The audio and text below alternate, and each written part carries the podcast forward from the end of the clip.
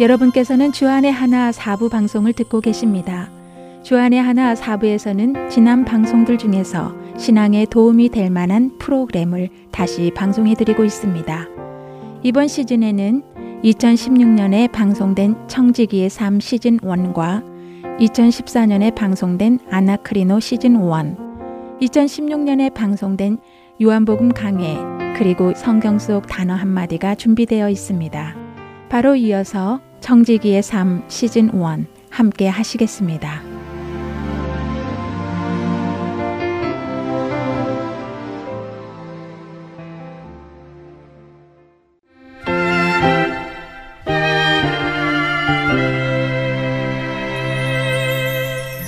애청자 여러분 안녕하세요. 청지기의 삶 진행의 신태입니다. 어, 앞에 여러 강의를 통해서 저희는 저희가 하나님의 소유를 맡은 청직이라는 사실과 충성된 청직의 모습은 어떠해야 하는가를 살펴보았습니다. 지금부터는 그런 청지기로 살기로 결심하고 성경적 생활 방식을 선택할 때 우리가 가져야 할 마음가짐, 원리, 그런 것들을 살펴보기로 하겠습니다. 사실 이 만모니즘으로 가득한 세상에서 충성된 청직이로서 산다는 게 쉬운 일은 아니기 때문에 매일 이런 원리들로 우리의 마음을 채우는 것, 이 원리들을 지속적으로 마음에 생기는 것이 매우 중요합니다.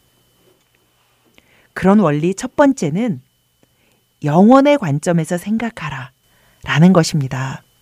지상에서의 짧은 시간은 이 세상에서 가진 돈을 어떻게 사용하느냐로 영원한 운명이 결정되는 그런 시간이기도 합니다. 이 땅에 있는 동안은 저희에게 하늘의 보물을 쌓을 수 있는 특권이 주어진 시간이고요. 예수를 전하기 위해 돈을 써야 할 의무가 부과된 시간이기도 합니다. 그러나 영원한 것을 볼 줄 아는 시각과 가치관을 가질 때만 그런 삶을 선택하는 것이 가능해집니다.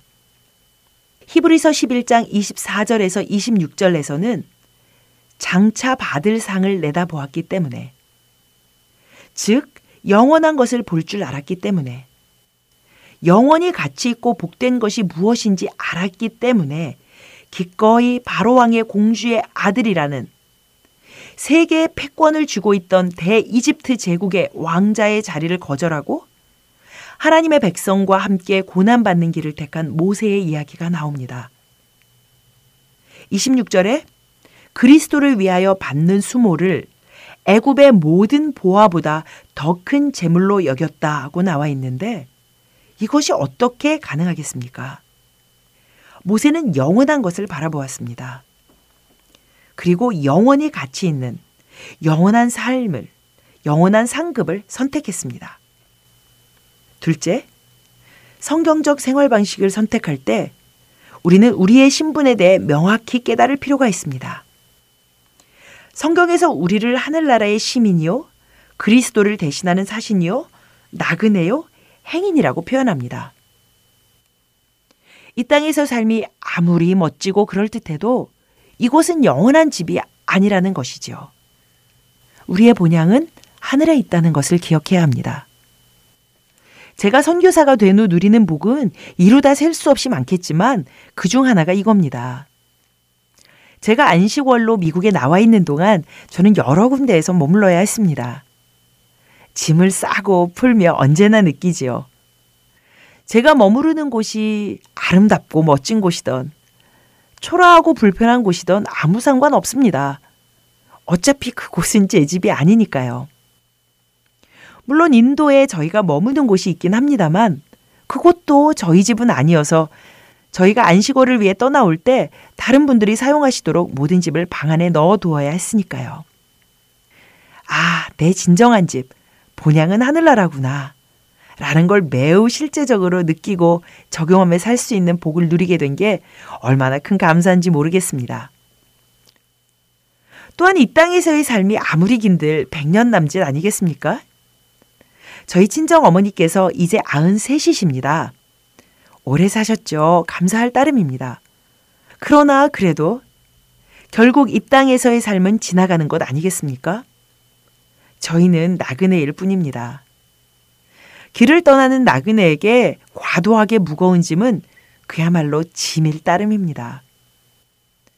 꼭 필요한 것만 챙기는 것이 숙련된 여행가의 지혜이고 연륜일 것입니다. 이것도 저희가 선교사가 되어서 배워가는 큰 은혜 중 하나입니다. 선교사는 언제나 짐을 싸는 연습을 해야 합니다. 처음 선교지로 떠날 때 이민 가방 몇 개와 붙이는 박스 몇 개에 들어갈 수 있는 짐을 챙기는 것이 쉬운 일은 아니었습니다. 정말 정말 꼭 필요한 것부터 우선순위를 정하고 그 우선순위에서 밀리는 것은 아무리 아깝고 안타까워도 두고 갈 수밖에 없었죠. 그럼에도 살다 보면 이런저런 짐이 생기고 사역지를 옮겨야 할 상황이 되면 또 후회를 합니다. 아, 정말 짐이다. 왜 난 또 이렇게 불필요한 짐들을 쌓아두게 되었을까? 길지 않은 인생길 나그네로 살면서 우리가 소유하는 것들은 저희의 사명을 완수하는 데 도움을 줄 때만 가치가 있습니다. 또한 우리는 단순한 생활 방식을 가지려 애쓰는 것이 좋습니다. 여러분도 경험하셨겠지만 재물을 관리하는 일에도 또 재물이 요구되고 시간과 보살핌이 요구되지 않습니까?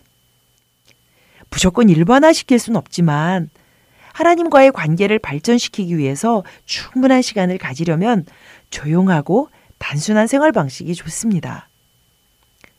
여러분, 지출에 대한 결정권을 누가 가지고 있습니까? 성경적 생활 방식을 택할 때 지출에 대한 결정을 하나님께 맡길 필요가 있습니다. 무슨 말씀이냐면 돈이 있고 없고가 결정의 요소가 아니라 하나님께서 그 지출을 기뻐하시는가 아닌가가 결정의 요소가 되어야 한다는 것입니다. 그러나 여기서 착각하지 않으셔야 하는 것은 하나님의 인도를 구한다고 해서 꼭 필요한 것 외에는 어떤 것을 위해서도 물질을 사용해서는 안 된다. 라는 것이 아니라는 겁니다. 우리 하나님은 저희를 너무 사랑하시는 좋으신 아버지이십니다. 저희 소원을 이루어 주시는 걸 기뻐하시는 아버지세요. 저희가 3년 전 인도로 떠날 때 둘째 딸은 독일에 있는 선교사 자녀 학교에 입학시켰습니다. 큰 딸은 미국에 있는 대학을 시작했고요. 그러면서 딸들과 약속했었습니다. 3년 동안 큰딸 하영이는 미국에서, 둘째 하경이는 독일에서, 또 엄마 아빠는 인도에서 열심히 하나님을 기쁘시게 해드리는 삶을 살자. 그리고 3년 후 하경이가 고등학교를 졸업할 때 온 가족이 유럽 배낭여행을 하자. 2015년 여름 둘째가 졸업을 했고 아이들과 약속한 대로 저희 가족은 3주간의 배낭여행을 했습니다. 아무리 아끼고 아껴도 유럽 여행이라는 게 꽤 돈이 들지 않겠습니까? 만일 저희가 하나님께서 우리들의 여행을 기뻐하신다는 확신이 없었다면 이런데 돈을 쓰는 걸 하나님께서 싫어하시는 건 아닐까? 죄의식과 불안함에 사로잡혀 있었다면 가족 중 그 누구도 행복하지 않았을 것입니다. 그러나 3년 전 선교지로 떠나며 하나님께 여쭈었던 일이었고 좋으신 아버지께서 저희 여행을 기뻐하시는 것에 대한 확신이 있었기 때문에 정말 기쁘고 행복한 시간을 보낼 수 있었습니다. 단순합니다. 하나님께 여쭈면 됩니다. 하나님께서 이 지출을 기뻐하시는지 말이죠. 그러나 저희가 조심해야 할 것은 자신의 소비를 합리화하기 위해서 타인과 비교하는 것입니다. 저 자매는 저 정도 쓰는데 내가 이것 정도 쓰는 거야. 뭐가 문제겠어? 저 자매가 천불짜리 백도 턱턱 사는데 내가 백불짜리 사는 거야. 아무 문제 없지. 아니요.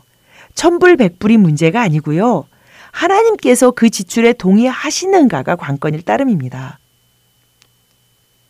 무엇보다 성경적 생활 방식을 택할 때 저희는 욕심을 부려서는 안 됩니다.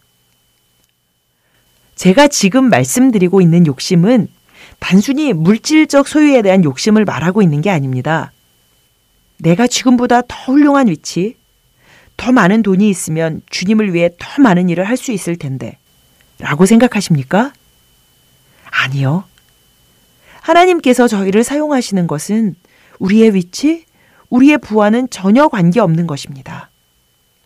그리스도께서 저희 삶의 주인 되어 주실 것을 그래서 온전히 다스려 주실 것을 허락하는 저희의 의지에 달려 있을 따름입니다.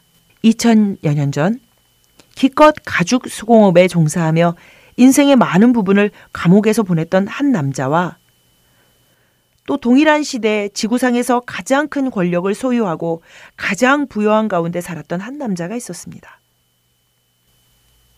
하나님께서는 세상의 기준으로는 초라하기 그지없는 가난했던 그 사람을 통해 그가 감옥에서 한 줄 한 줄 적어간 편지들을 통해 세상을 변화시키셨습니다.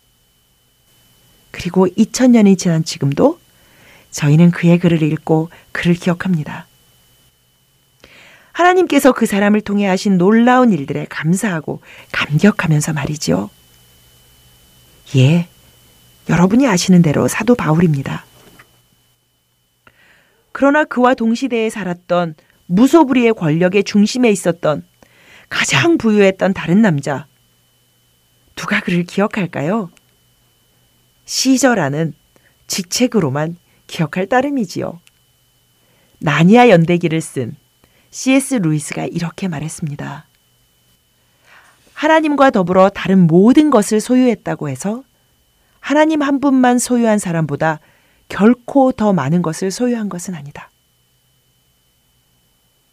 하나님께서 저희를 크게 사용하기로 하셨다면 그건 우리가 소유한 어떤 것, 우리가 처한 위치 때문이 아니라는 사실을 기억하며 우리가 진정으로 소유한 우리가 통제할 수 있는 유일한 한 가지 우리의 의지를 주님 앞에 드리고 굴복시켜야겠습니다.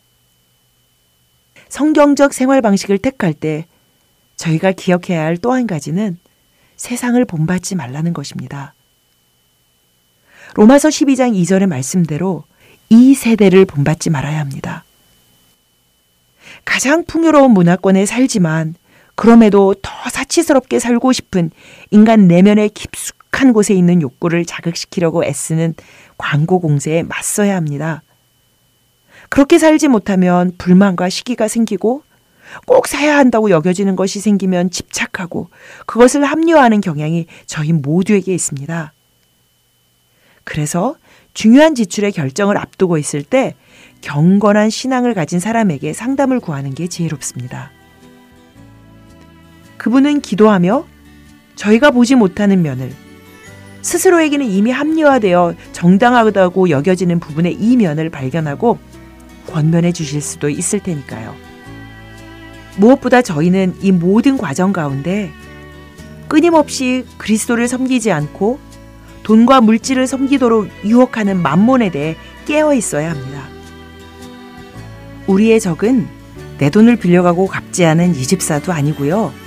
흥청망청 돈을 써대는 철없는 아들딸도 아닙니다. 그 뒤에서 조종하고 있는 악한 영입니다. 에베소서 6장 12절의 말씀대로 우리의 씨름은 혈과 육을 상대하는 것이 아니요 통치자들과 권세들과 이 어두움의 세상 주관자들과 하늘에 있는 악의 영들을 상대한다는 사실을 결코 잊어서는 안 될 것입니다. 감사합니다.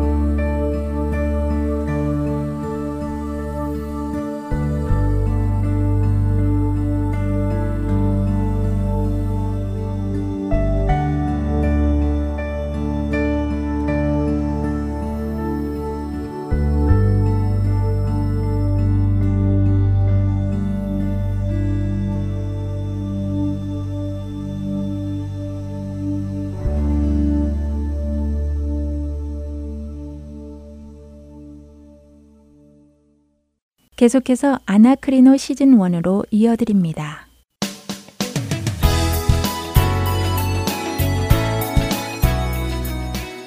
애청자 여러분 안녕하세요. 애청자 여러분들과 함께 성경을 상고하는 시간 아나크리노 진행의 최강덕입니다. 여러분 안녕하십니까 강승규입니다. 네, 지난 시간에는 불의한 재판장과 과부의 이야기를 통해서 우리 그리스도인들이 이 땅에 살아가면서 만나게 될 세상으로부터의 환란과 고통 속에서도 낙심하지 말 것과 우리의 원한을 갚아주실 하나님을 기대하며 계속해서 기도해야 한다는 것을 생각해 보았는데요. 네. 이런 하나님의 말씀을 듣다 보면요. 음, 그렇다면 우리 그리스도인들은 환란과 고통이 오면 그대로 받아야 하는 것인가, 맞서 싸우거나 저항하면 안 되는 것인가 하는 생각이 들거든요. 예, 대답하기 참 어려운 질문인데요. 네. 어, 제가 볼 때 성경은 우리에게 그렇게 하라고 가르치신다고 생각합니다. 특별히 예수님께서는 산상수훈에서 악한 자를 대적하지 말고 누구든지 오른 뺨을 치거든 왼편도 돌려대고 속옷을 가지고자 하는 자에게는 겉옷까지도 가지게 하고 또 억지로 오리를 가게 하거든 그 사람과 심리를 동행하라고 하시면서요 원수를 사랑하라고 또 우리를 박해하는 자를 위해 기도하라고 하시잖아요. 뭐 말씀은 그렇게 하시지만 네. 그게 정말 가능할까요? 예, 쉽지는 않겠지요. 하지만 불가능한 것은 아닐 것입니다. 예수님께서 우리에게 불가능한 일을 시키시지는 않으시겠지요. 네. 또 실제로 초대 교회로부터 시작된 순교의 역사를 볼 때 그리스도인들은 예수님의 이 말씀 그대로 지켜 나갔다는 것을 알 수 있고요. 음, 그렇지만 그분들은 정말 특 특별한 분들이 아닐까요? 예, 뭐 우리 그리스도인 모두가 특별하지요. 참 그리스도인이라면 예수님의 말씀을 따를 것이고 또 그렇게 따를 수 있도록 주님께서 힘을 주실 것이라는 것이 성경의 약속 아니겠습니까? 어, 그런 이야기만 나오면 마음이 참 무거워지는데, 네, 네 가능하면 피하고 싶기도 하고요. 뭐 어느 누가 그런 일을 마주하고 싶겠습니까? 하지만 외면한다고 해서 그것이 없어지는 것은 아닐 것입니다. 음. 혹시라도 우리 세대에 이런 핍박과 환란이 온다면 우리는 주님을 생각하며 이 환란과 고난을 참아가는 것이 성경적이라는 것을 생각해 보아야 할 것입니다. 아, 오늘 시작부터 조금 음. 무겁습니다. 네.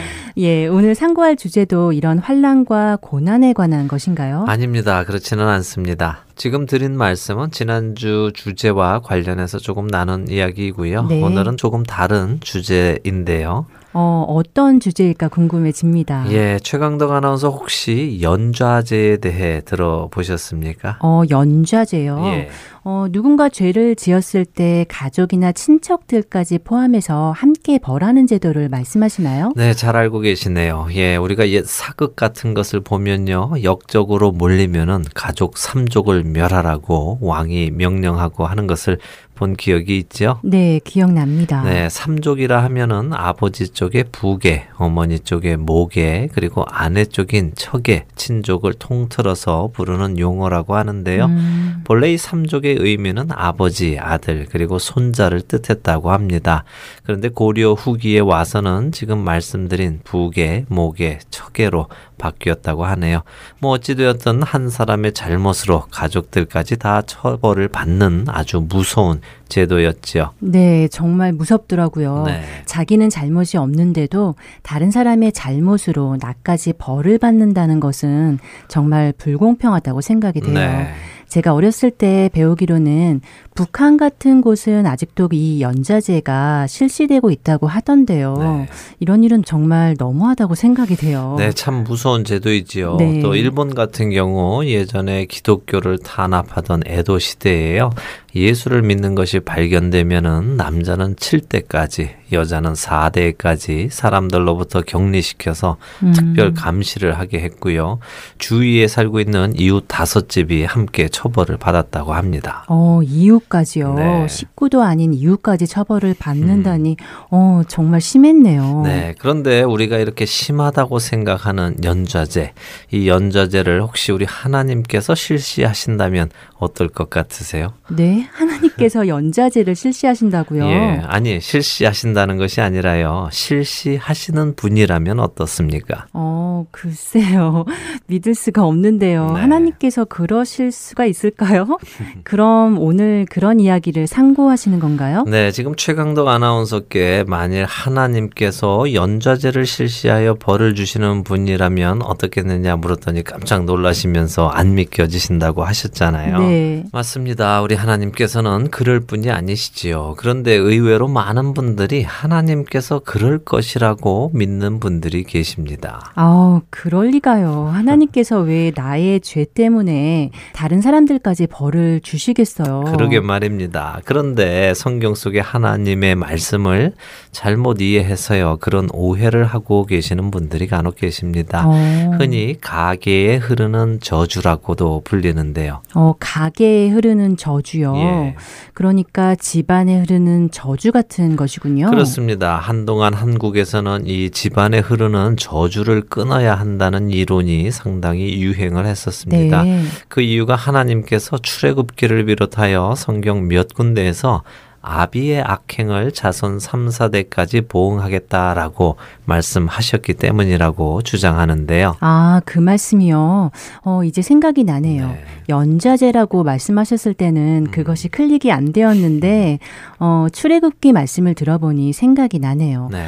어, 저도 예전에 그런 이야기를 많이 들었었거든요. 예. 그리고 실제로 제가 아는 사람 중에 한 분은 집안에 너무 아픈 분들이 많은 거예요. 예. 불치병도 있고요. 음. 어, 그런데 담임 목사님께서 그 집안에 흐르는 저주를 막기 위해서 네. 그분을 그 집의 호적에서 빼내서 어. 담임 목사님이 입양하신 적도 아, 있었어요. 어, 그렇습니까? 네. 어, 그런 경우까지도 있군요. 어, 처음 들어보는 케이스라서 놀랐습니다. 네, 예. 제가 예전에 알던 분인데 네. 그때는 그런 모습을 보면서 어쩌면 그럴지도 모르겠다 그런 생각이 들었거든요. 예. 물론 지금은 아니지만요. 아, 그러세요? 지금은 어떤 생각을 가지고 계십니까? 어, 지금은 하나님께서 그렇게 부모의 죄를 자식에게 벌하시는 분은 아닐 것이라는 생각이 들어요. 예. 자, 그럼 오늘은 바로 그 이야기를 조금 상고해 보도록 하지요. 네. 하나님께서는 출애굽기 또 민수기 그리고 신명기를 통해서요. 자손 3, 4대까지 죄를 갚는다는 말씀을 하시 하시는데요. 출애굽기 20장 5절, 또 출애굽기 34장 7절, 민수기 14장 18절, 그리고 신명기 5장 9절 등입니다. 그 중에 출애굽기 20장 5절을 한번 읽어 주시겠습니까? 네, 그것들에게 절하지 말며 그것들을 섬기지 말라.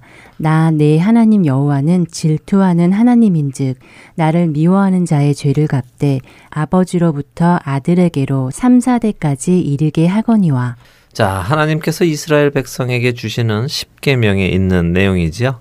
네, 그렇죠. 어, 그런데 이렇게 하나님께서 직접 말씀하신 이 내용을 보면요. 네. 하나님께서 정말로 아버지의 죄를 아들과 자손 3, 4대까지 갚겠다고 말씀하시고 계시는 것 같은데요. 예, 그렇게 들리지요. 네. 어, 그런데 사실은 하나님의 이 말씀을 너무 문자적으로 해석해서 그런데요. 어, 그렇다면 지금 우리가 읽은 이 말씀의 다음 절은 어떨까요? 어, 다음 절이요. 네. 어, 출애굽기 20장 6절 말씀인가요? 네, 한번 읽어 보시죠. 네. 나를 사랑하고 내 계명을 지키는 자에게는 천대까지 은혜를 베푸느니라. 자, 만일 지금 우리가 읽은 하나님의 말씀을요, 문자 그대로 이해를 하고 적용을 한다면 아버지가 잘못하면 그 아버지의 죄로 인해 자손 3, 4대가 벌을 받아 고생을 하고요. 네. 아버지가 하나님을 잘 섬기면 천대까지 은혜를 받는다고 생각하게 됩니다. 음. 그럼 이게 마치 모두가 조상 탓으로 돌리기 참 쉬워지는데요. 어, 조상 탓이요. 네. 안 되면 조상 탓. 뭐 그런 말이 생각나네요. 예, 한국말은 안 되면 조상 탓, 잘 되면 내 탓. 뭐 그렇게 이야기하는데요. 네. 지금 이 말씀은 안 되던 되던 다 조상 탓이라는 것이죠. 음. 하지만 이게 정말 성경적일까요? 하나님께서 우리에게 하시는 말씀이 정말 그런 것인지요. 어, 사실 이 이스라엘 백성들도 하나님의 이 말씀을 이렇게 문자 그대로 이해했던 것 같습니다. 어, 이스라엘 백성도요. 예, 우리가 얼마 전에 나누었던 요한복음 9장에 등장하는 날 때부터 맹인된 자의 이야기 기억하시죠? 네, 예수님께서 진흙을 만들어서 그의 눈에 넣어 주셨던 맹인 말씀이시죠? 그렇습니다. 그때 처음 시작 부분에 제자들이 예수님께 무엇라 물었는지 기억나십니까? 네, 기억납니다. 이 사람이 맹인으로 난 것이 이 사람의 죄인지 부모의 죄인지 물었었죠. 맞습니다. 유대인들의 생각에는 그렇게 부모의 죄의 결과로 인해 자녀에게 이런 하나님의 벌과 저주가 임한다고 생각했었던 것 같은데요. 네. 사실 꼭 유대인만 그렇게 생각하는 것은 아닙니다. 우리들도 누구 누구의 자녀가 잘 되면 하나님이 축복해 주셔서 그랬다고 생각하고요. 음. 또 누구의 자녀가 잘 안 되면 저 사람은 무슨 죄를 져서 하나님께 저런 저주를 받았나 하고 쉽게 단정 지어 버리는 경우가 많이 있지 않습니까? 네, 솔직히 말씀드리면 은근슬쩍 그런 생각이 들기도 합니다. 예. 자, 그런데 이런 생각은 오히려 이방 종교에서 들어온 생각입니다. 아. 흔히 업 혹은 업보라고 이야기하는 그런 개념인데요. 음. 하나님께서는 이렇게 오해하는 이스라엘 민족과 또 이 시대를 사는 우리들에게 성경을 통해 말씀해 주십니다. 에스겔서 18장을 한번 여러분들이 잘 상고해 보시면요. 이렇게 집안에 흐르는 저주에 관한 잘못된 생각 을 완전히 잊을 수 있게 될 텐데요. 네. 오늘은 먼저 1절부터 4절까지 한 절씩 읽어 보도록 하죠. 네. 또 여호와의 말씀이 내게 임하여 이르시되 너희가 이스라엘 땅에 관한 속담에 이르기를 아버지가 신 포도를 먹었으므로 그의 아들의 이가 시다고 함은 어찌 됨이냐 주 여호와의 말씀이니라 내가 나의 삶을 두고 맹세하노니 너희가 이스라엘 가운데서 다시는 이 속담을 쓰지 못하게 되리라. 모든 영혼이 다 내게 속한지라 아버지의 영혼이 내게 속함 같이 그의 아들의 영혼도 내게 속하였나니 범죄하는 그 영혼은 죽으리라. 아멘. 아멘. 어, 재미있는 말씀이네요. 네. 아버지가 신포도를 먹었으므로 그의 아들의 이가 시다고 함은 어찌 됨이냐라고 음, 하시네요. 네. 그 당시 사람들이 그런 이야기를 했었나 봐요. 예, 재미있는 논리죠. 네. 아버지가 신포도를 먹었는데 왜 아들의 이가 시리겠습니까? 먹은 아버지가 쉬어야죠. 그렇죠? 네, 당연하죠. 그렇습니다. 그런데 당시 이스라엘 사람들은 자신들에게 임하는 하나님의 진노와 심판이 자신들의 조상들의 죄로 인해서 자신들은 억울하게 당하게 되었다고 이야기를 했던 것 같습니다. 어. 이제 여러분들께서 직접 이 에스겔서 18장을 가만히 읽어 보시면요. 그런 것들을 보실 수 있으실 텐데요. 음. 5절부터 하나님께서는 아버지, 아들, 그리고 손자에 걸쳐서 3대를 예로 드시면서 설명을 해 주십니다. 만일 아버지가 의롭게 산다면 그 아버지는 의롭기 때문에 살게 될 것이고요. 만일 그의 아들이 악을 행하면 그는 자신의 죄로 인해 죽을 것이라고 말씀하시지요. 그리고 손자는 아버지의 죄를 보고 두려워서 아버지와는 다르게 할아버지처럼 의롭게 산다면 이 손자는 아버지의 죄악으로 죽지 아니하고 반드시 살 것이라고 말씀하십니다. 음. 그러시면서 19절과 20절에 하나님께서는 답답한 우리들을 향해 이렇게 말씀하십니다. 아, 그런데 너희는 이르기를 아들이 어찌 아버지의 죄를 담당하지 아니하겠느냐 하는도다.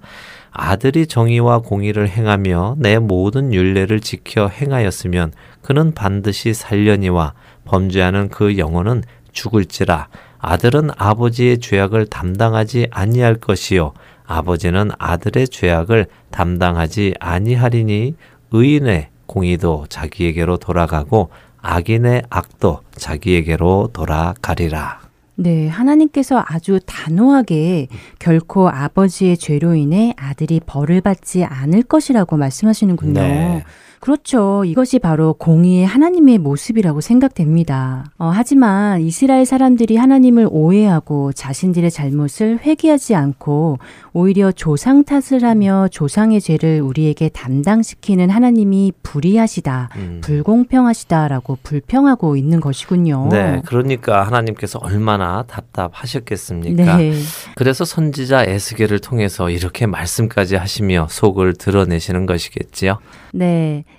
이 에스겔서 18장을 잘 정독하면서 상고해 본다면 하나님의 마음도 이해가 될 수 있을 것 같습니다. 네, 그렇습니다. 애청자 여러분, 이 방송만 듣고 끝내시지 마시고요. 꼭 성경을 펴셔서 직접 읽으시며 묵상해 보시기를 바랍니다. 그래야 하나님의 말씀이 우리에게 생명의 말씀으로 다가오실 것이라 믿습니다. 네, 맞습니다. 네, 자, 그럼 이제 부모의 죄로 인해 자녀가 심판을 받는 것은 아니라는 것을 네. 성경을 통해 알게 되었는데요. 네. 어, 여전히 의문은 남아 있어요. 의문요? 어떤 의문인가요? 네, 이렇게 부모의 죄가 자손에게 전가되는 것이 아닌데 네. 왜 하나님께서는 출애굽기와 신명기 등을 통해 아비의 죄를 자손 3, 4대까지 갚으시겠다고 하셨나요? 서로 말씀이 충돌하는 것이 아닌가요? 아, 그 말씀이요? 어, 사실 그 말씀에 대한 해석은 신학자들 간에도 분분한데요. 네. 저는 이런 생각을 한번 해보았으면 좋겠습니다. 어, 어떤 생각이요? 자손 천대와 자손 삼사대라는 말을 한번 생각해 보았으면 하는데요. 어, 자손 천대와 자손 삼사대요. 네. 왜 은혜는 천대까지 베푸신다고 하셨으면서 벌은 자손 3, 4대까지 이르게 하시겠다고 하셨을까 하는 생각이지요. 음, 그것도 그렇네요. 둘 다 천대까지 동일하게 하시던, 삼사대까지 하시던 하시지 음. 않고, 네. 은혜는 천대까지, 벌은 삼사대까지 하셨을까요? 네. 음, 이런 생각이 드네요. 그러니까 하나님의 인자하심은 끝이 없고 영원하다는 것. 네. 반면에 분노하시고 죄를 미워하시지만, 동시에 그 죄를 용서하시고, 죄는 빨리 잊어주시는 분이라는 생각이 드는데요. 예, 저도 그렇게 생각합니다. 어, 그리고 한 가지 더 생각해 볼 것은요. 하나님께서 3대면 3대, 4대면 4대라고 꼭 집어서 말씀하시지 않으시고요. 자손 3, 4대까지라고 뭉뚱그려서 말씀하셨거든요. 자손 3, 4대. 네. 음, 그것도 생각해 보니 그렇네요. 명확하게 말씀하시지 않으시고 뭐 대충 자손 3, 4대 이렇게 말씀하시네요. 네. 어, 왜 그러셨을까요? 저는 그 이유가 이렇다고 생각합니다. 어, 그러니까 저 같은 경우는 친할아버지나 외할아버지 두 분 다 생전에 뵌 적이 없습니다. 네. 일찍들 돌아가신 것도 이유이고요. 또 저희 아버님이 결혼을 당시 나이로는 조금 늦게 하신 이유도 있습니다. 음. 그러니까 저희 집에 3대가 함께 있게 된 것은 제가 결혼을 해서 아이를 낳은 이후인데요. 네. 이제 제 아이들이 또 자라서 결혼을 해서 아이를 낳는다면은 그때는 4대가 함께 있겠죠. 그렇겠죠. 예. 그런데 그 아이들이 또 자라서 결혼을 하여 아이를 낳아서 5대가 함께 있을 확률은 얼마나 될까요? 어, 그렇군요. 5대가 있을 확률은 거의 드물죠. 예. 보통 3대, 오래 살면 4대 정도가 되겠군요. 네. 그렇다면 하나님께서 말씀하시는 3, 4대까지 벌하시겠다라는 것은 음.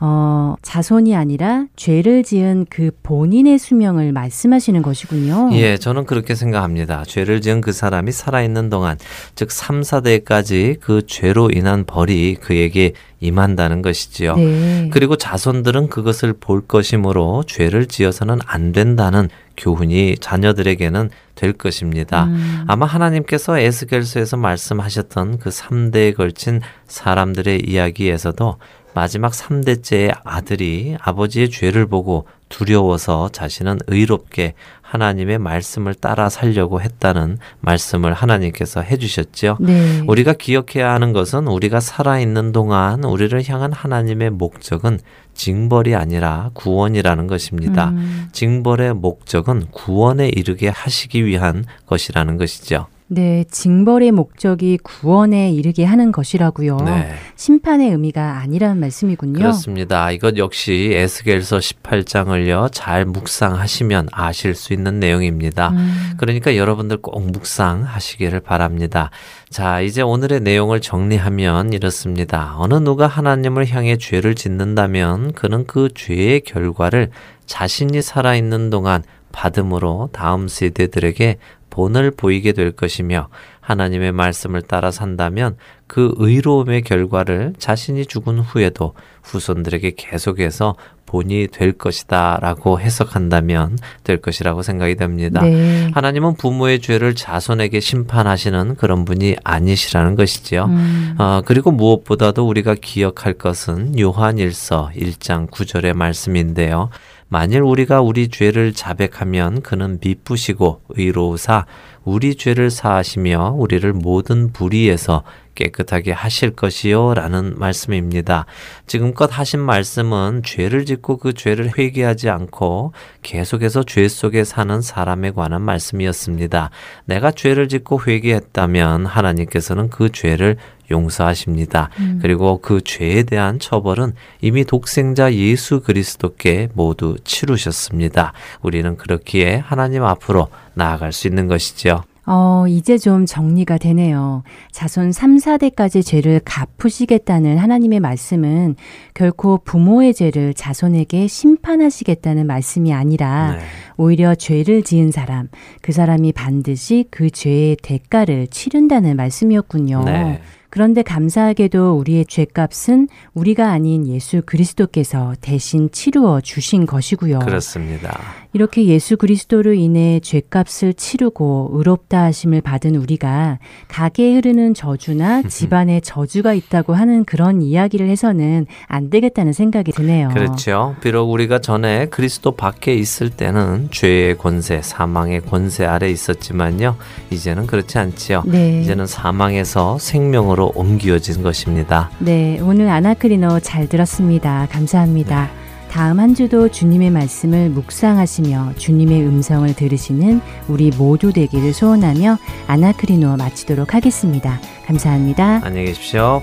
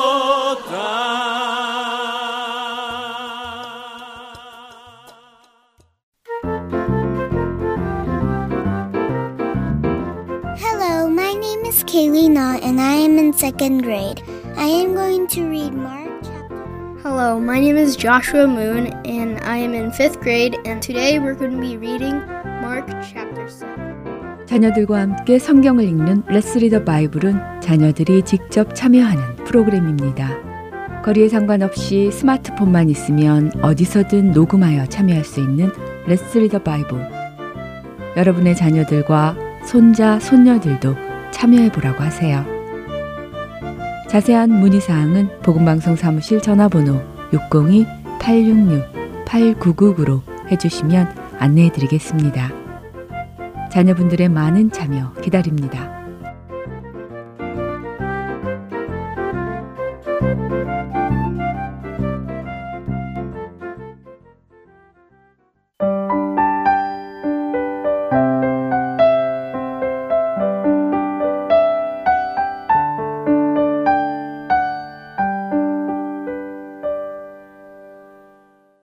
이어서 요한복음 강해 함께 하시겠습니다.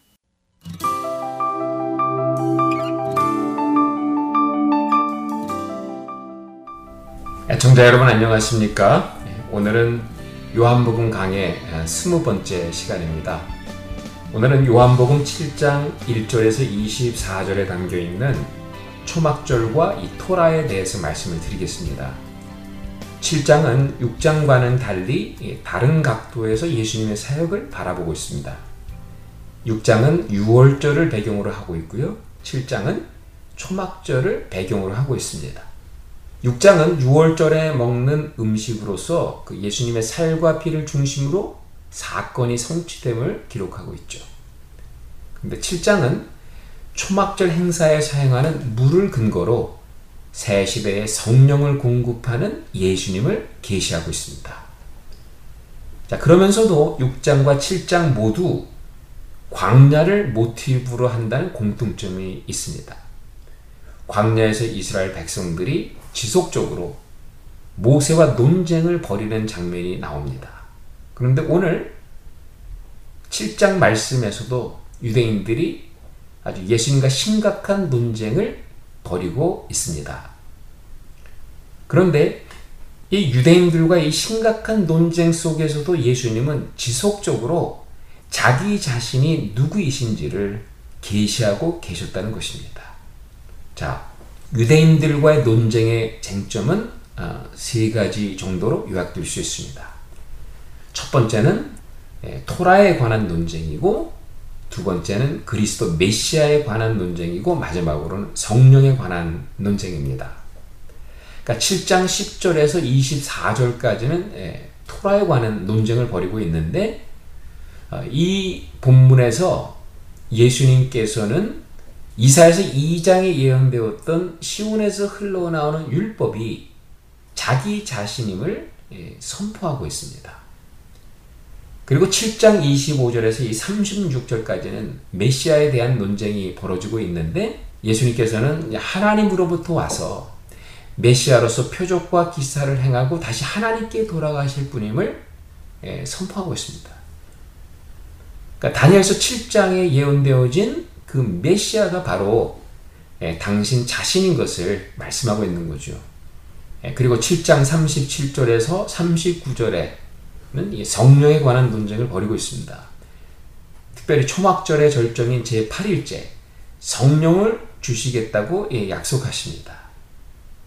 바로 8일째 부활하신 후에 제자들에게 성령을 나눠 주실 그 모습을 요 말씀 속에서 미리 예언하고 계신 거죠.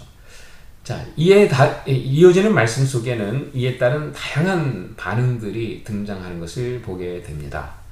자, 오늘은 첫 번째 단락, 그러니까 토라에 관한 논쟁에 관해서 이제 말씀을 드리겠습니다. 2절에 보니까 유대인의 명절인 초막이 가까운지라 이렇게 기록되어 있습니다. 때는 초막절이었다는 겁니다. 초막절은 유대인들의 세 번째 절기입니다. 예, 유대인들의 달력으로는 7월 15일부터 20일까지입니다. 가을 추수를 기점으로 이제 이 축제가 벌어지고 있는데 어, 이 초막절이라고 하는 이 단어 속에는 이 오두막이라는 의미 그리고 장막이라는 의미도 담겨 있습니다. 어, 왜냐하면 나뭇가지로 장막을 만들어 예, 축제를 벌였기 때문입니다. 이 명절의 배경에는 아주 중요한 역사적 사건이 담겨 있는데 바로 그 이스라엘 하나님이 큰 권능으로 이스라엘 백성들의 애굽에서 나오게 하여 광야를 인도하신 사건이 바로 그것입니다. 이 기간 동안에는 한 세 가지 예식이 예, 행해졌습니다. 그것은 이제 물붓기 의식, 그리고 횃불을 밝히는 의식, 그리고 성전을 바라보며 예, 기도하는 의식입니다. 이 가운데서 물붓기 의식을 가장 중요한 행사로 치릅니다. 그러니까 7일 동안 매일 아침마다 실람 연못에 가서 이 금으로 된 기구로 물을 뜹니다. 그리고 나팔을 불면서 물의 문을 통과하여 성전으로 옵니다. 성전에 도착하게 되면 성전 주위를 돌면서 시편 113편에서 이 118편을 부르게 되는데 이때 버드나무 가지를 흔든다고 합니다. 제사장은 실럼 연못에서 떠온 물과 이 포도주를 제단 위에 계속 붓습니다. 그 일곱째 날에는 재단에서 동일한 순서를 이제 일곱 번 반복하고요. 그리고 8일째에는 재단에 물 붓는 예식을 이제 하지 않습니다. 이때 제사장이 드리는 기도의 내용은 두 가지죠. 비가 때 맞춰 내리도록 하는 것과 그 다음에 부활에 관한 기도입니다. 그러니까 앞으로 7장 이하에서 예수님이 전하게 될 말씀의 내용과 아주 흡사하다는 겁니다. 이어지는 말씀에서 형제들은 예수님에게 유대로 가라고 공고합니다. 3절 4절입니다. 그 형제들이 예수께 이르되 당신이 행하는 일을 제자들도 보게 여기를 떠나 유대로 가소서. 스스로 나타나기를 구하면서 묻혀서 일하는 사람이 없나니 이 일을 행하려 하거든 자신을 세상에 나타내소서 하니 이 3절에서 형제들은 예수님이 유대로 올라가야 할 이유를 말합니다. 요즘 말로 하면 유대 종교의 1번지인 예루살렘에 올라가서 종교 지도자들과 경쟁하며 사역해 보라는 것입니다. 형제들은 예수님에게 임한 권세가 하나님에게서 온 것임을 알았습니다. 능력을 가진 예수님의 사역이 갈릴리에서 끝나는 것은 아깝다는 것이죠. 유대에 가서 예루살렘의 지도자들과 한번 겨뤄 보라는 것입니다. 성전이 있는 종교의 심장부에 들어가서 한번 그 심장부를 장악하라는 거예요. 그러나 예수님의 생각은 형제들과 달랐습니다. 6절이죠. 예수께서 이르시되 내 때는 아직 이르지 아니하였거니와 너희 때는 늘 준비되어 있느니라. 자, 요한복음에서 말씀하는 때는 예수님의 죽으실 때를 의미합니다. 앞서 예수님은 자신의 때를 6월절 사건과 연결시킨 적이 있었습니다. 예수님의 때는 예수님 자신이 6월절 어린 양으로 십자가에 돌아가심으로 온 인류를 구원할 때라는 것입니다. 이제 예수님은 자신의 때를 초막절과 연결시키고 있습니다. 예수님의 때는 자신의 죽음으로 온 인류를 죄에서 구원하는 때일 뿐만 아니라 이 땅에 무너진 성전을 회복하는 때, 성전을 회복함으로 하나님과 인간을 연결시켜주는 때라고 선포하고 있는 것입니다. 자, 이런 정황을 다 알고 있는 예수님은 함부로 예루살렘에 올라갈 수 없었던 것이죠. 형제들은 뭐 언제라도 올라갈 수 있습니다. 그들이 예루살렘에 올라가는 것과 뭐 하나님의 궁극적인 뜻이 이루어지는 것과는 전혀 상관이 없습니다. 그러나 예수님에게 예루살렘은 죽음의 장소입니다. 예루살렘의 성전을 헐고 새로운 성전을 짓는 자리입니다. 예수님이 마땅히 이루어야 될 하나님의 뜻이 이루어질 자리라는 것입니다. 그렇기 때문에 예수님의 안중에는 뭐 예루살렘의 기득권 세력도 또 그곳의 백성들도 심지어는 자신의 제자들도 없었던 거죠. 오로지 예루살렘에서 하나님께서 자신을 통해 이루실 궁극적인 하나님의 뜻만 그의 안중에 있었던 것입니다. 그래서 예수님은 형제들에게 명절에 올라가라고 하고 자신은 갈릴리에 머뭅니다. 물론 결국은 예루살렘에 올라갈 것입니다. 그러나 사람의 때가 아닌 하나님의 때에 올라갈 것입니다. 십자가와 부활로 종말적 약속이 이루어지는 그때에 올라갈 것입니다. 자, 10절 이후에 예수님은 성전으로 올라가십니다. 10절에 보니까 그 형제들이 명절에 올라간 후에 자기도 올라가시되 나타나지 않고 은밀히 가시니라. 형제들이 올라가라고 했을 때는 거절하셨습니다만 결국은 올라가십니다. 유대인들의 한 명으로서 당연히 명절을 지키기 위해 예루살렘에 올라가는 것은 분명합니다. 그러나 그 시기는 사람이 정한 때가 아닌 하나님의 뜻이 이루어지는 때라는 겁니다. 이제 예수님은 때가 오고 있음을 감지하고 계셨던 거죠. 유대인들은 예수님을 죽이려는 음모가 보이지 않는 곳에서 꾸며지고 있음을 알고 계셨던 겁니다. 이제 예수님은 그 중심에 들어가십니다. 그리고 자신을 죽이려는 거짓 성전의 기득권 세력들과 논쟁을 펼칩니다. 그러나 예수님은 그들과의 논쟁을 통해서도 자기 자신이 누구이신지를 다시 한번 계시하십니다. 먼저 10절에서 24절에 예수님은 자기 자신이 토라가 증거하는 그분임을 말씀해 주십니다. 말씀이 육신이 되어 이 땅에 장막을 치신 예수님은 토라였다는 것입니다. 이때 유대인들이 예수님을 찾으면서 아주 본질적인 질문을 던집니다. 그것은 우리가 예수님을 바라보며 마땅히 던져야 할 질문이기도 합니다. 11절이죠. 명절 중에 유대인들이 예수를 찾으면서 그가 어디 있느냐 하고 그러니까 그가 어디 있느냐 이렇게 질문했습니다. 유대인들의 질문은 결국 예수님의 정체성의 문제였습니다. 7장의 유대인들이 예수님에게 던진 질문들을 보니까 모두 예수님의 정체성에 관한 것이었어요. 11절에는 그러니까 그가 어디 있느냐, 27절에서 29절에는 그가 어디에서 왔느냐, 33절에서 35절에는 그가 어디로 가느냐, 어디에 있느냐, 어디에서 왔느냐, 어디로 가느냐. 요한복음은 계속해서 이 예수님에 관하여 이 세 가지를 증언하고 있어요.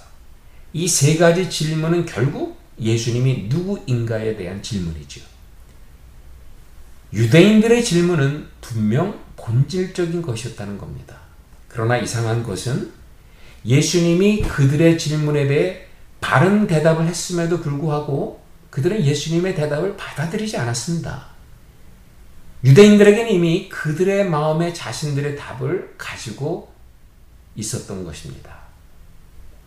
유대인들의 이 질문에 대해 성경은 아주 강한 어조로 강조하며 대답하죠.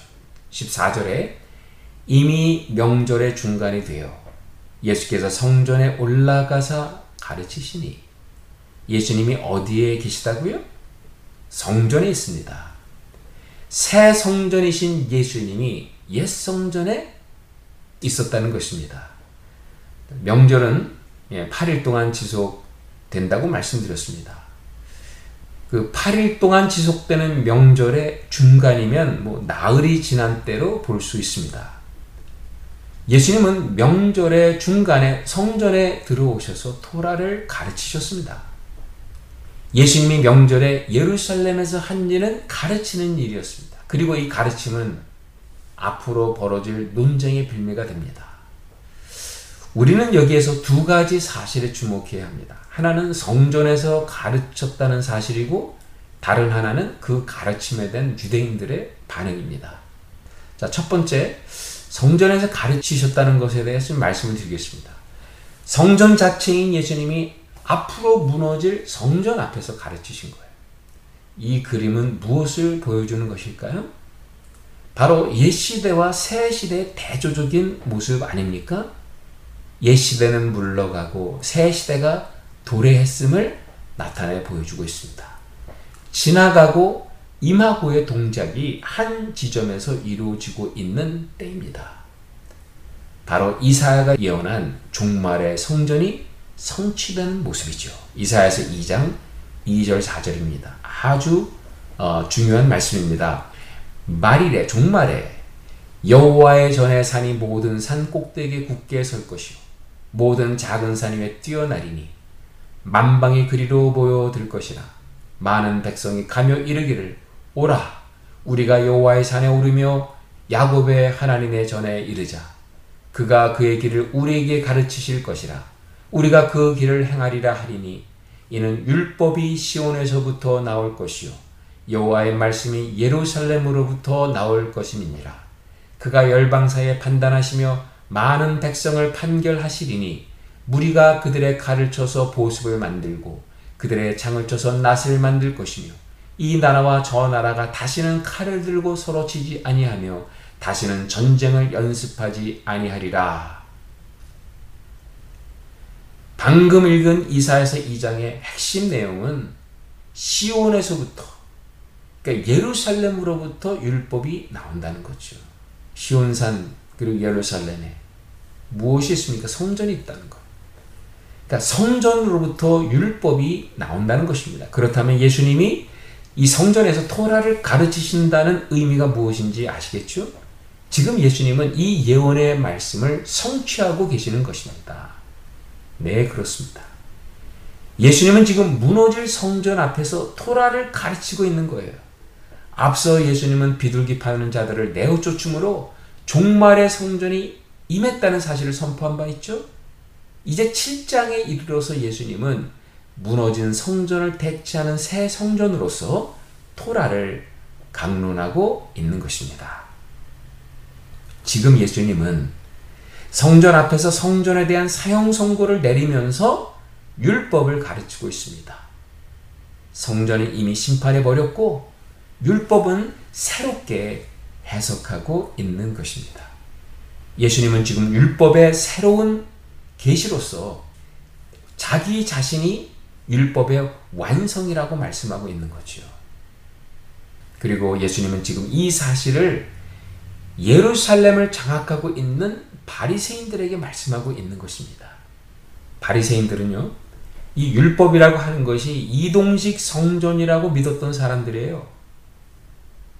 율법을 지키는 것은 성전의 모든 재산을 대체하는 새로운 계명이다라고 생각했던 자들이에요. 자신들이 율법을 맡은 자로서 성전을 대체하는 새로운 세력이라고 주장하고 있었던 자들입니다. 그런 바리새인들 앞에서 예수님께서 이런 엄청난 말씀을 하셨으니 그들이 율법의 새로운 계시인 예수님을 받아들였겠습니까? 받아들일리 만무합니다. 결국 바리새인들은 예수님을 거부했던 것입니다. 그렇다면 그들이 예수님을 거부하는 순간 그들은 무엇을 거부한 것이 됩니까? 율법의 계시자로 온 예수님을 거부한 것입니다. 율법의 계시자로 온 예수님을 거부했다는 것은 그들이 목숨처럼 지켜온 율법을 계시한 것이나 다름 없었던 것입니다. 결국 그들은 예수님을 거부하는 순간 그들의 모순에 빠져버릴 수밖에 없었다는 거죠. 자, 여기서 두 번째 주목해야 할 것은 이제 유대인들의 반응입니다. 7장 15절입니다. 유대인들이 놀랍게 여기 이르되 이 사람은 배우지 아니하였거늘 어떻게 그를 아느냐.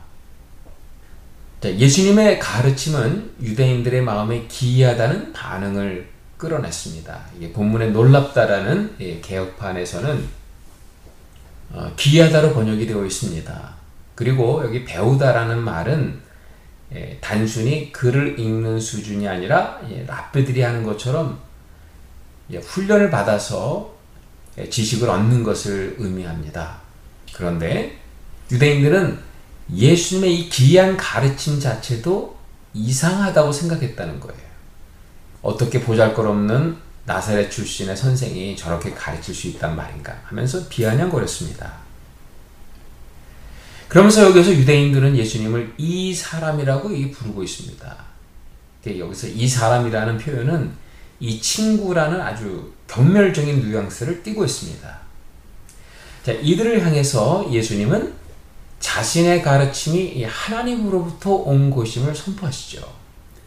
뭐 당시의 가르침은 도제 제도에 의해서 이루어졌다고 말씀을 드렸습니다.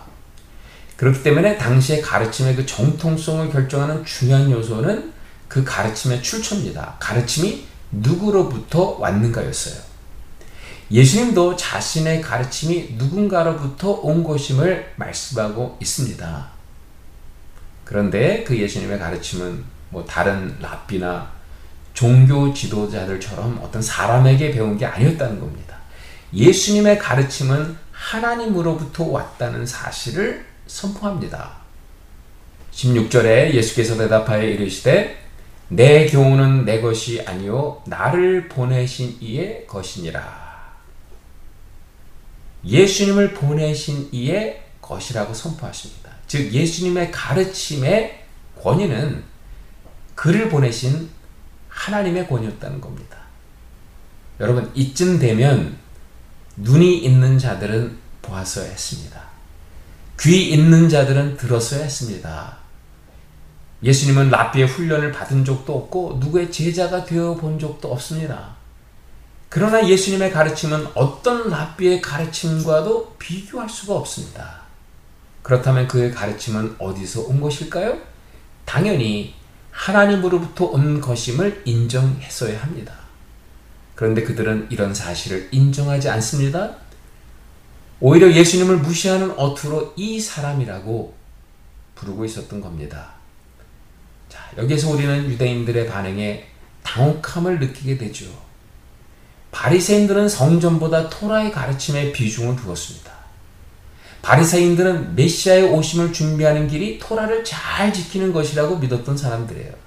그만큼 토라를 중요하게 생각했던 그들이었지만 정작 예수님의 말씀이 하나님으로부터 왔다는 사실은 깨닫지 못해요.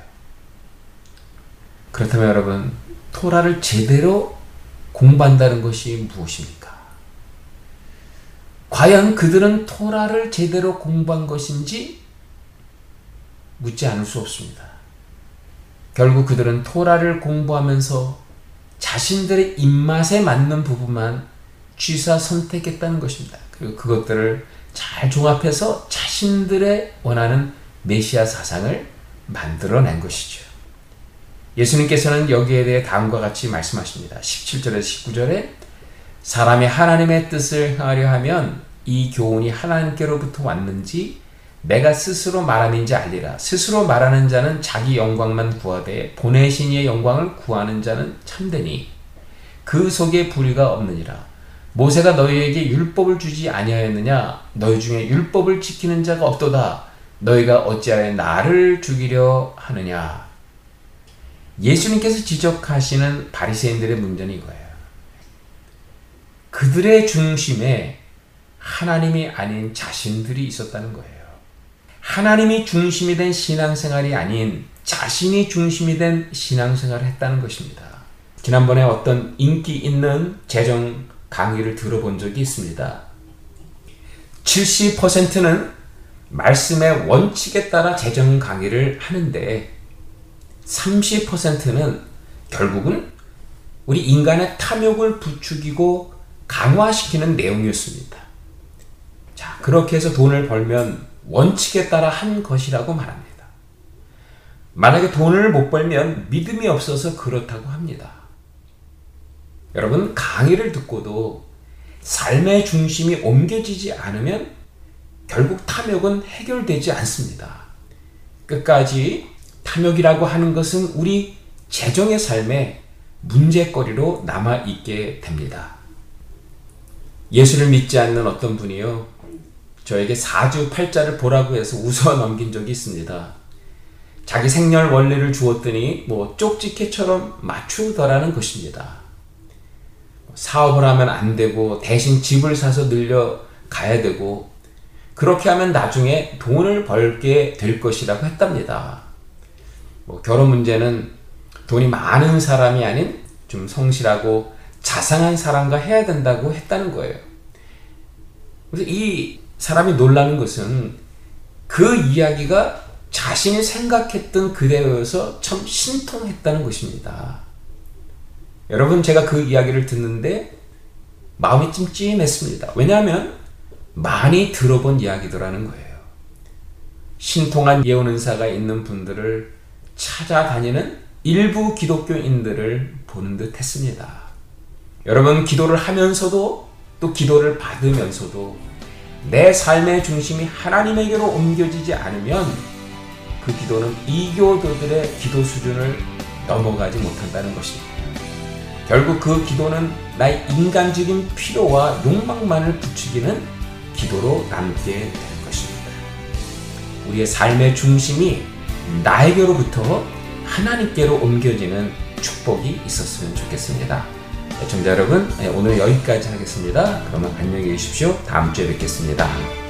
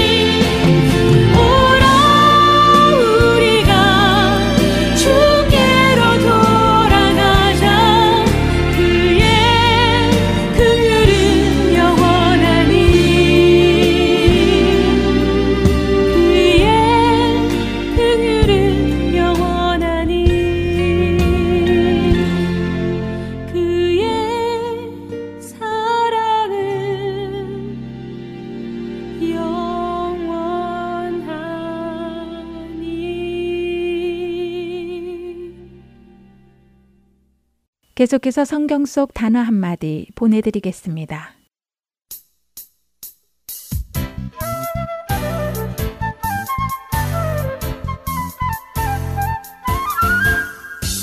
여러분 안녕하세요. 성경 속 단어 한마디 진행의 이다솜입니다. 오늘은 여러분들과 세례에 대해서 함께 나누어 보길 원합니다. 교회에서 종종 세례 받으셨나요? 라는 질문을 들어보신 경험이 있으실 것 같은데요. 교회마다 그 형식과 의식은 다양하지만 세례식에는 언제나 물을 사용하고 성부와 성자와 성령의 이름으로 세례를 베푸는 것은 공통적입니다. 또 세례와 함께 쓰이는 단어가 있지요. 바로 침례입니다. 세례나 침례는 모두 밥티스마라는 헬라어의 번역인데요. 밥티스마는 밥티조라는 헬라어에서 유래된 단어입니다.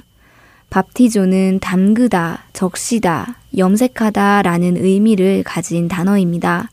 그래서 세례는 물에 담근다, 적신다 하는 의미이지요. 그럼 왜 한 단어로 통일해서 부르지 서로 다른 단어로 부르냐고요? 그것은 오랜 세월 지나면서 교단에 따라 세례의 방법이 달라져서인데요. 지금도 온 몸을 물속에 담그는 방식을 사용하는 방법은 침례라고 부르고요. 머리에만 물을 붓거나 손에 물을 담아 머리에 얹는 형식을 사용하는 방법은 세례라고 통상적으로 부릅니다. 물론 무엇이라 부르는지 혹은 어떤 방식으로 집례를 하는지도 중요하겠지만 그보다 더 중요한 것은 세례가 가지고 있는 의미일 텐데요. 세례는 무엇일까요? 과연 우리는 왜 세례를 받아야 하는 걸까요? 아마도 세례에 대한 의미를 가장 잘 설명해 주신 성경 구절은 로마서 6장 3절과 4절의 말씀이 아닐까 합니다. 사도 바울은 세례를 그리스도의 죽음, 묻힘, 그리고 부활에 참여하는 것에 비유했습니다. 무릇 그리스도 예수와 합하여 세례를 받은 우리는 그의 죽으심과 합하여 세례를 받은 줄을 알지 못하느냐? 그러므로 우리가 그의 죽으심과 합하여 세례를 받음으로 그와 함께 장사되었나니 이는 아버지의 영광으로 말미암아 그리스도를 죽은 자 가운데서 살리심과 같이 우리로 또한 새 생명 가운데서 행하게 하려 함이라. 로마서의 이 말씀처럼 세례의 의식, 즉 우리가 물에 잠기는 것은 예수님과 함께 죽는 것을 먼저 의미합니다. 죄인인 우리의 옛 모습이 죽고 묻히고 장사되는 것을 의미하지요. 그렇다면 물에 잠긴 후 다시 물 밖으로 나오는 것은 무엇을 의미할까요? 짐작이 가시지요? 맞습니다. 부활하신 예수님처럼 우리도 예수님과 함께 하나님의 생명으로 다시 태어나고 그분의 자녀가 되는 것입니다. 따라서 우리는 하나님 나라의 상속자가 될 수 있으며 그리스도와 결합하는 것입니다. 예수님과 함께 죽고 예수님과 다시 함께 살아나는 것을 결단하고 의미하는 이 세례식은 모든 크리스찬들이 그들의 신앙생활을 시작할 때 거치는 행사입니다. 그렇기에 이 세례는 아무나 받을 수 있는 것은 아닙니다. 세례를 받기 위해서는 세 가지 내적 자세를 갖추는 것이 필요합니다. 첫째는 회개입니다. 지난주에 회개에 대하여 함께 나누었던 것 기억하시지요? 죄로부터 돌이켜서 하나님의 길로 향하는 것을 뜻한다고 말씀드렸습니다. 바로 크리스찬이 되기로 한 첫 걸음이지요. 두 번째는 주님께 자신을 의탁하는 것입니다. 지금껏 자신이 자신의 주인이 되어 살아오던 것을 이제는 내려놓고 자신을 온전히 주님께 맡기고 그분의 인도하심을 구하며 따르기로 결단하는 것입니다. 세 번째는 신앙 고백입니다. 이 신앙 고백은 세례를 받기 전 요구되는 필수적인 조건이기도 한데요. 우리의 창조주와 구세주 되시는 예수 그리스도에 대한 믿음, 죄의 용서, 영원한 생명에 대한 믿음을 공적으로 성도들 앞에서 고백한 사람이 세례를 받는 것입니다. 그러나 무엇보다도 중요한 것은 형식보다 진실함일 것입니다. 형식적인 세례를 받고도 여전히 전과 같은 삶을 산다면 세례 받은 의미가 없을 것입니다. 내가 이제는 주님과 함께 죽고 주님과 함께 살기로 결단하는 참된 세례의 의미를 늘 깨닫고 지켜나가는 여러분과 제가 되기를 소망합니다. 안녕히 계세요.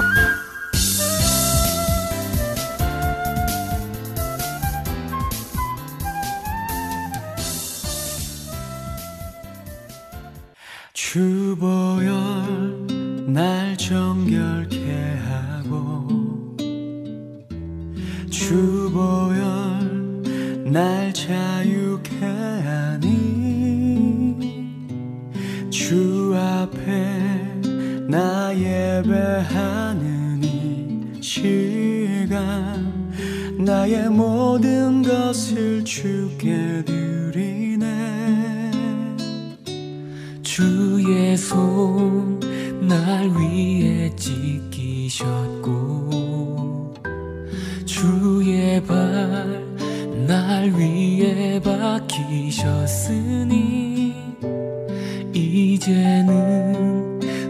사는 것이 아니요.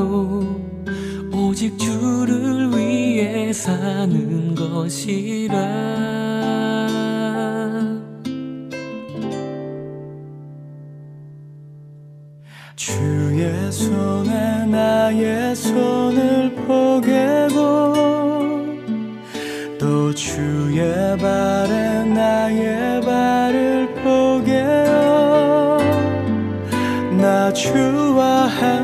죽고 또 주와 함께 살리라. 영원토록 주 위에 살리라. 주의 손에 나의 손을 포개고 또 주의 발에 나의 발을 포개어 나 주와 함께 죽고 또 주와 함께 살리라. 영원토록 주 위에 살리라. 주 위에 살리라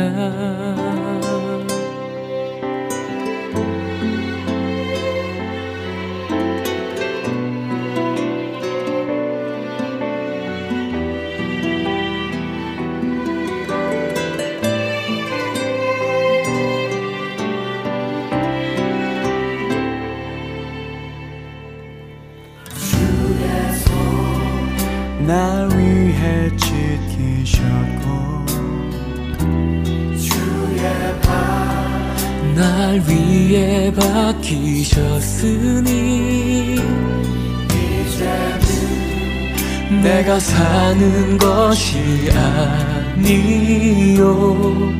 오직 주를 위해 사는 것이라.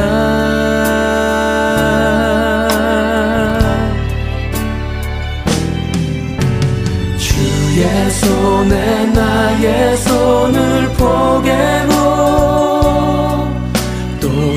주의 발에 나의 발을 포개어 나 주와 함께 죽고 또 주와 함께 살리라. 영원토록 주 위에 살리라. 주의 손에 나의 손을 포개고 너의 발에 나의 발을 포개어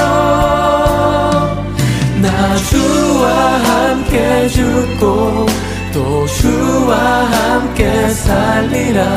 영원토록 주 위에 살리라. 주의 손에 나의 손을 포개고 발에 나의 발을 포개요. 나 주와 함께 죽고 또 주와 함께 살리라. 영원토록 주 위에 살리라. 주 위에 살리라